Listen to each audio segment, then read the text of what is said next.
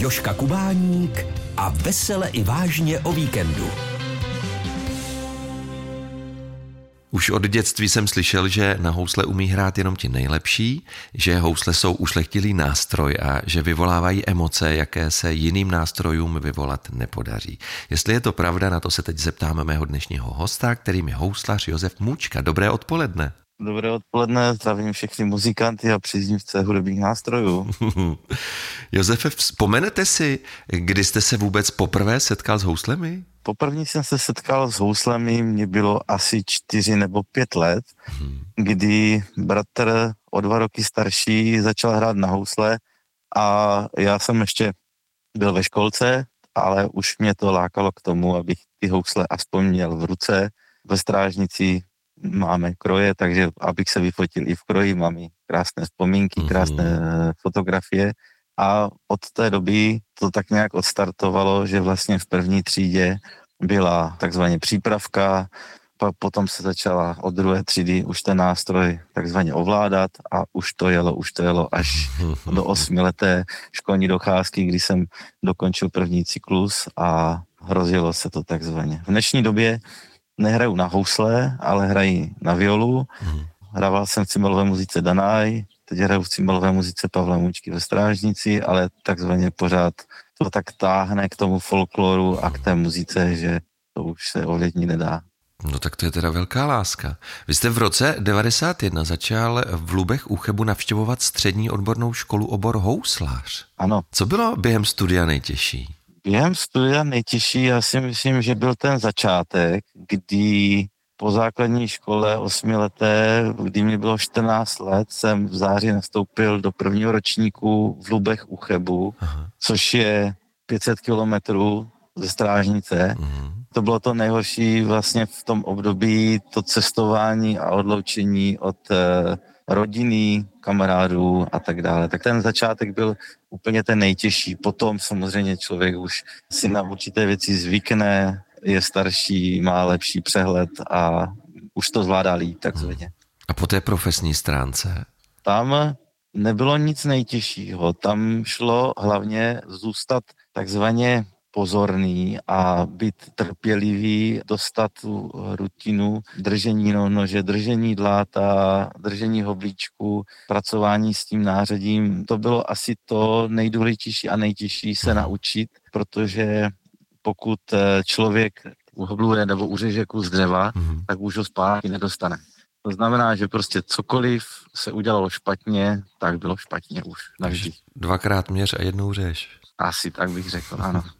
Vy jste pak nějakou dobu sám učil, cesty vás zavedly dokonce do Jižní Koreje a od roku 2006 jste začal pracovat právě tady u nás ve Zlínském kraji ve Strání, kde se nachází vaše dílna.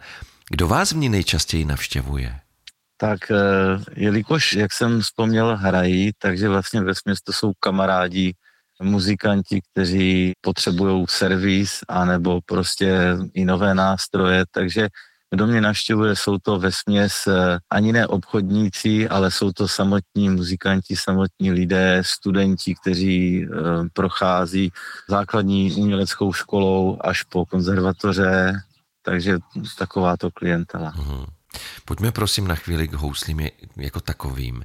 O nich koluje spousta legend. Je pravda, že vznikly proto, aby napodobovali lidský hlas? Tak, to přesně nevím, ale velmi důležité je, kdo housle má pod krkem, jak se říká, uh-huh. a kdo na ně umí nějakým způsobem zahrát. A podle toho bych eh, rozlišoval zvuk, jestli to je eh, lidský hlas. Někdy, když slyšíte housle, i když na ně někdo hraje, tak vám to ani ten lidský hlas nepřipadá, spíš... Trošku nachlazený lidský hlas. Nebo tak, nebo prostě chci říkat nějaké zvířecí zvuky. yes, yes, yes. Takže tak. První moderní housle postavil podle všeho italský houslař Andrea Amati v 16. století a housle od stejného houslaře jsou dodnes nejstarším dochovaným nástrojem. Ví se vůbec, jak zní? Protože já bych předpokládal, že se jich nikdo nesmí ani dotknout. No, to máte pravdu. Eh, já tady k těmto starým nástrojím mám takový názor v tom, že trošičku, když se zamyslíme 16. století a tak dále, kolik je to let tam a zpátky, ty nástroje už v dnešní době nejsou úplně původní, úplně originální, protože si myslím, že prostě nějaké úpravy na těch nástrojích museli být udělány, opraveny, hmm. proto nejsou si jistý, jestli ty nástroje jsou úplně v tom původním stavu, hmm. v jakém byly, když byly prostě vyrobeny. To můžu prostě říct ze své zkušenosti 30 leté, že nástroje, co jsem postavil před 30 lety, některé jsou opravdu už v dezolátu, podle toho, jak se kdo k tomu chová a někdo jich má jak ze škatulky, takzvaně úplně nové. Takže proto nechci tvrdit a, a spekulovat o tom, jestli ty nástroje jsou v původním znění a že prostě jsou nejlepší, nebo že prostě měli ten původní vzhled a původní tón. Uh-huh. Houslář Josef Mučka, to je můj dnešní host, se kterým si povídám jak jinak právě o houslích. A co slavné Stradivárky, tedy housle vyrobené Antoniem Stradivárem v 18. století. No. Myslíte, že to je stejný příklad tak to je něco podobného. To, já tady k těmto starším eh, nástrojím, já bych řekl historický, i co se týká vzniku, letopočty, zpracování a tak dále. Nejradši bych eh, doporučil, kdo by měl zájem se tady tímto zabývat, najít si literatury, knížky, uh-huh. pročíst si určité věci, protože eh, ne všichni píší úplně přesné věci někdy už je to pak zkreslené a tak dále. Takže jako myslím si, že původní mistři a ty modely, které vznikaly, jak je Amati, Stradivari, eh, Gwarnery, tak eh, ano, všechno to postupem času se modely stejně upravují, každému se líbí něco jiného. Trošku bych to srovnal k tomu folkloru našemu, hmm. že když se vám něco nelíbí a nějak, tak si to upravíte, tak aby to bylo to. A je to je folklor v tom, že máte možnost si upravit věci, aby se vám líbily. Hmm. A každý nástroj, který i já a kdokoliv z mistrů a umělců prostě udělá, nebo já nechci říkat jenom housle, ale cokoliv, mm-hmm. jestli to jsou boty, jestli to je to, tak každý kus je originál. Jo, nikdy nikdo neudělá stejné nástroje, stejné boty, někde je to větší. Je to i ohledně materiálu, zpracování materiálu, mm-hmm. povrchové úpravy, je to úplně všeho. A potom závěrečná věc, která jsou struny a na úplně závěr je to, kdo ten nástroj veme do ruky a kdo na ně zahraje. Takže mhm. to jsou podstatné docela důležité věci. Český rozhlas Zlín. A co je vlastně na houslích nejdůležitější? Kvalita dřeva nebo stavba samotného nástroje? Nebo něco úplně jiného? Podle mého a podle mých, mých zkušeností je důležité zpracování toho dřeva.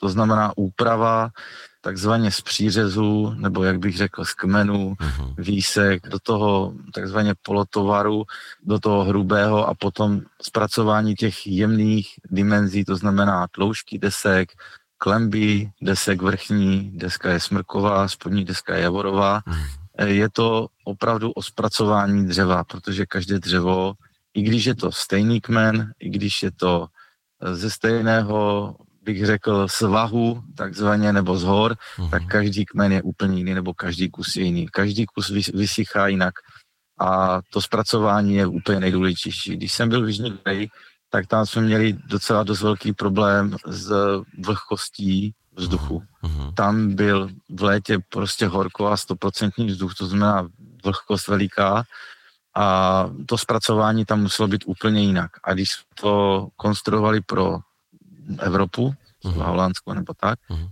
tak ty nástroje musely být postavené úplně jinak, v jiném prostředí, zabalené úplně jinak, to znamená termoobalech a tak dále, protože opravdu tam je jiné klima. Takže to je taková zkušenost i zpracování dřeva. Na mé rozhlasové pohovce dnes hostím houslaře Josefa Můčku. Jak vlastně housle vznikají? Co děláte jako první a jak, jak potom postupujete? Tak v první řadě co, tak je výběr materiálu. Uh-huh. To znamená, člověk si k tomu sedne, podívá se, jaká je struktura, takzvaným poklepem zjistíme, jaký je tam tón, jestli je vysoký, jestli je dřevo tvrdé, jestli je dřevo měkší. Mm-hmm. Můžeme to odhadnout i tím, že do toho dlátem trošku dlávneme a zjistíme opravdu, jak to dřevo se chová. A základní věc, která úplně nejdůležitější, tak to dřevo musí být vyschlé. Jestli je vyschlé 20, 30, 50, 80 let, to už je jedno, ale prostě musí mít určitou vlhkost mm-hmm. a nesmí být křehké.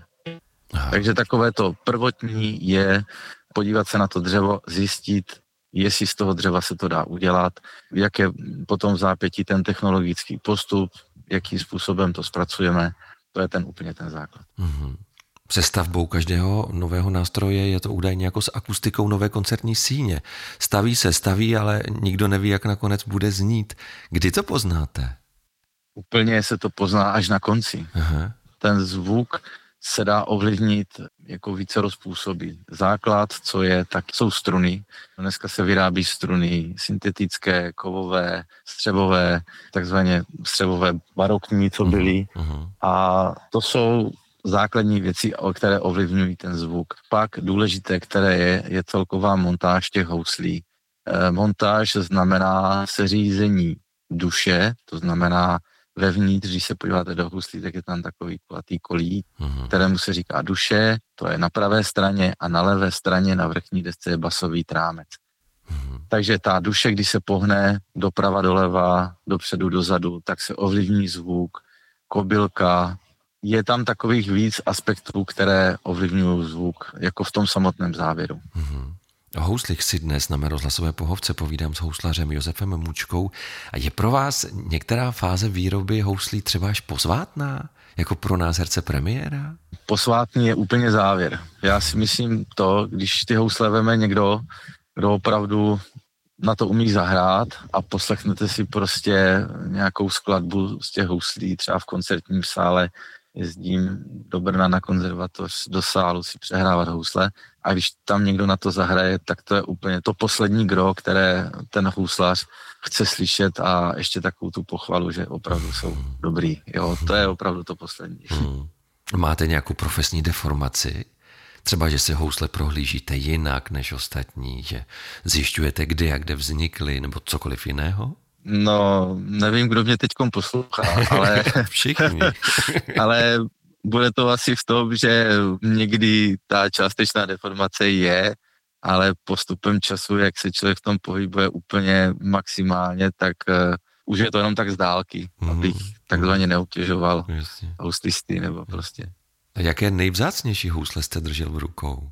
Já to vemu tak, pokud dostanu nějaký nástroj, který je z rukou houslaře, Aha. mistra houslaře, nebo jestli je známější mý, nebo víc, nebo to, vždycky se podívám prostě, jak to uh, vyrobil Aha. a je to takový ten krásný pocit, protože každý máme svůj podpis, který někde takzvaně vyřežeme, uh-huh. nebo vydlabeme, nebo prostě uděláme na hlavičce, nebo, nebo máme FA, nebo výložku a tak. Uh-huh. A je to odlišné, když jsme tady u nás na Slovácku, když prostě jsme v Evropě, anebo i v Ázii, když jsme byli v té Jižní Koreji, tak eh, tam těch vzácných nástrojů všude je tolik, ale já si myslím osobně, že každý nástroj je vzácnost, když je to krásně udělané a má člověk k tomu nějaký vztah. A je pravda, že kouzelný tón ze špičkových houslí dostanou opravdu jenom ti nejlepší umělci, ne amatérští nadšenci? Tak eh, to úplně posoudit nemůžu, to jako určitě ne. My jsme byli na soutěži uh, zvuku, uh-huh. kdy za plentou byly prostě nástroje, aniž by je člověk viděl, tak jenom poslouchal v koncertním sále a každému se líbí za první jiné housle uh-huh. a můžu potom do zápětí říct to, že vyhráli housle ne úplně od amatéra, ale uh-huh. pohybovali se u člověka, který nebyl nějak extra známý. Uh-huh. Takže nechci to říkat konkrétně, že od určitých lidí to zní nebo nezní, to ne. Ne, já jsem to myslel naopak. Já jsem myslel tak, že i když máte vynikající housle, tak když na ně zahraje někdo, kdo to pořádně neumí, tak ten krásný tón to je, z nich ano. zkrátka nedostane. Myslel jsem to spíše o tom interpretovi, nikoliv o výrobci. Tak to je pravda. Tak to je pravda. Ano, o tom interpretovi, ano. Jo, určitě v tom je to, a ještě to řeknu tak, že když budete mít pět výborných interpretů, tak Aha. každý na to zahraje úplně jinak. Aha. Ten nástroj Aha. bude hrát úplně jinak. A podstata věcí ještě další. Housle patří do smyčcových nástrojů dřevěných a na rozezvučení houslí potřebujeme smyčec, který je velmi důležitou součástí vlastně celého kompletu, tak aby jsme vůbec mohli na to hrát a dávat to, to. Takže i ten smíčec, výrobci smíčců a i ten interpret, který má ten smíčec v ruce, tak eh, když má horší smíčec, který mu nepasuje, tak uh-huh. neudělá z toho takový krásný zvuk, jak bych chtěl. Housle, to je moje dnešní téma, povídám si o něm s houslařem Josefem Mučkou. Jaká je dnes vůbec poptávka po houslích? Já nebudu brát úplně housle, mm-hmm. protože vyrábím i violy, mm-hmm. violončela a částečně upravuju a vyráběl jsem i kontrabasy. Mm-hmm. Jako nástrojů je strašně moc, mm-hmm. ale uh, lidi se vrací i k novým nástrojům, pořizují si nové nástroje, protože ono se říká, že kdo jak si housle nebo hudební nástroj vyhraje, mm-hmm. tak tak mu hraje. A něco na tom opravdu bude. Je to taková půjčka, z které vychází. Mm-hmm. Já bych se ještě zastavil, když dovolíte, i u cen houslí. Mm-hmm. Údajně cena těch nejlepších stradivárek se vyšplhala někde ke 13 milionům korun. Hmm. Nakolik by vyšly housle mě, kdybych si je chtěl u vás pořídit? tak určitě to bude méně jak 13 milionů. Uf. Jo, to vás ujistím. ne, opravdu. Dneska se pohybují od 50 do 80 tisíc uh-huh. nástroje, které vyrábím. A podle čeho se ta cena liší? Ta cena se liší kvalitou dřeva, za kolik ten materiál se nakoupí, mm. jakou prostě má cenu v zápětí, co se týká strun, doplňků, všeho možného kolem houslí, použití laku, tak všechno ovlivňuje prostě cenu. Mhm. Co vy sám si nejraději na housle zahrajete? I když hrajete na violu, jste mi to říkal, ale na housle no, pořád ještě umíte. No, č- jenom částečně. tak eh, na housle si v dnešní době toho moc nezahraju, to říkám úplně na rovinu, spíš na violu a vyhledávám ten náš folklor mm. a tu naši zábavu tady příjemnou, příjemné lidi, oslavy a tu, tu společnost takzvaně. Takže straňanské? No, já se řadím ke strážnici, mm-hmm. takže strážnice. strážnice.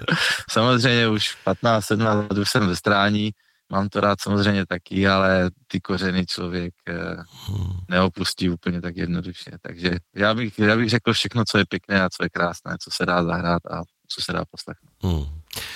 Josefe, já vám moc přeju, abyste s houslemi pořád zažíval pěkné chvíle a aby, když vám na ty vámi postavené někdo krásně zahraje, jste si byl jistý, že lepší profesi jste si vybrat nemohl. Mým dnešním hostem byl houslař Josef Mučka. Já vám moc krát děkuji a těším se zase naslyšenou. Děkuju taky. Naslyšenou. Naslyšenou. Český rozhlas Zlín. Rozhlas naší Moravy.